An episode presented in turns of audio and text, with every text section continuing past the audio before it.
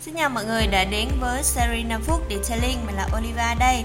Hy vọng là hôm nay chúng ta sẽ có thêm những bài học mới cực kỳ hay ho và bổ ích Giúp các bạn có thể phát triển tối đa thế mạnh của mình, đặc biệt là trong ngành Detailing nha. Và chủ đề hôm nay mà mình muốn đem đến để chúng ta có thể trao đổi đó là động lực thúc đẩy trong việc thay đổi bản thân. Các bạn có nghĩ rằng là muốn duy trì được động lực phát triển thì chúng ta cũng cần phải kỷ luật bản thân chính mình không? Và có thể nói rằng cái việc kỷ luật bản thân nó thực sự rất khó. Hay nói cách khác thì nó là cả một quá trình thách thức trong việc chúng ta tự lãnh đạo bản thân và trước khi muốn trở thành lãnh đạo của người khác. Và đây là một cuộc chiến với chính bản thân mình. Tuy nhiên thì cũng có rất là nhiều người thất bại trong cuộc chiến này. Đợt trước thì mình có nói chuyện với một anh, anh ấy cũng mở workshop detailing được 2-3 năm rồi. Và anh không nghĩ là anh đạt được nhiều thành công ngày hôm nay. Điều mà trước đây anh không dám mơ tới.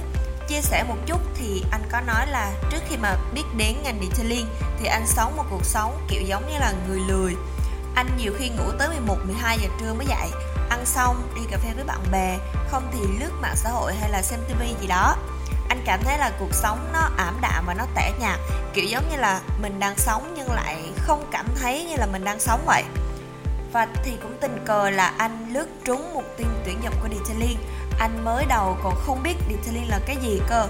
Anh thấy cái ngành nó lạ quá và tự nhiên trong anh lại có một cái thôi thúc là mình phải theo cái nghề này. Xong rồi anh học một khóa ở detailing Việt Nam rồi anh đi thực tập đi làm. Mới đầu đi làm anh còn bị trễ giờ uh, bị nhắc nhở một vài lần nhưng mà anh cứ vi phạm hoài. Và cái anh mà mở workshop này thì anh mới kêu anh mình ra nói chuyện. Anh chủ đó nói là, anh nghĩ là em sẽ làm nên chuyện.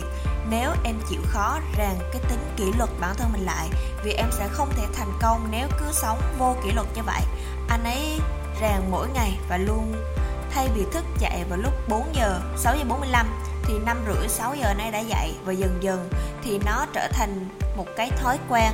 Và bây giờ thì anh ấy đã có cho mình một workshop riêng rồi anh cũng có chia sẻ cho mình một số cái kinh nghiệm mà anh nói là khi mà em muốn biến một hoạt động trở thành một thói quen, em không cần phải dùng đến khả năng tự kiểm soát của bản thân. Và hôm nay thì mình sẽ chia sẻ lại cho các bạn. Thứ nhất là hãy làm việc có kế hoạch. Khi chúng ta xây dựng thói quen lập kế hoạch thì chúng ta luôn ý thức được bản thân mình muốn gì, mình phải làm gì, đích đến của mình muốn đến được là ở đâu và mục tiêu của mình là gì. Bạn sẽ cảm thấy rõ ràng hơn trong từng đường đi của mình cái thứ hai nữa là hãy đảm bảo mọi việc bạn làm đều đúng theo kế hoạch. Sẽ không quá ít những người lập rất nhiều kế hoạch khi còn rất chi tiết, nhưng mà những kế hoạch đó chỉ là ở trên giấy và nó không được thực hiện hóa là vì bạn thiếu đi sự kiểm soát khi làm việc, vì bạn lưỡng lự, vì bạn lười biếng và có vô số những lý do cho con hỏi này. Nhưng mà bạn không nên bào chữa cho việc bạn không có tính kỷ luật cao được. Và cái thứ ba đó chính là hãy đi làm đúng giờ hoặc sớm hơn đừng đi làm trễ vì nó không đề cao cái sự chuyên nghiệp trong phong cách làm việc của bạn.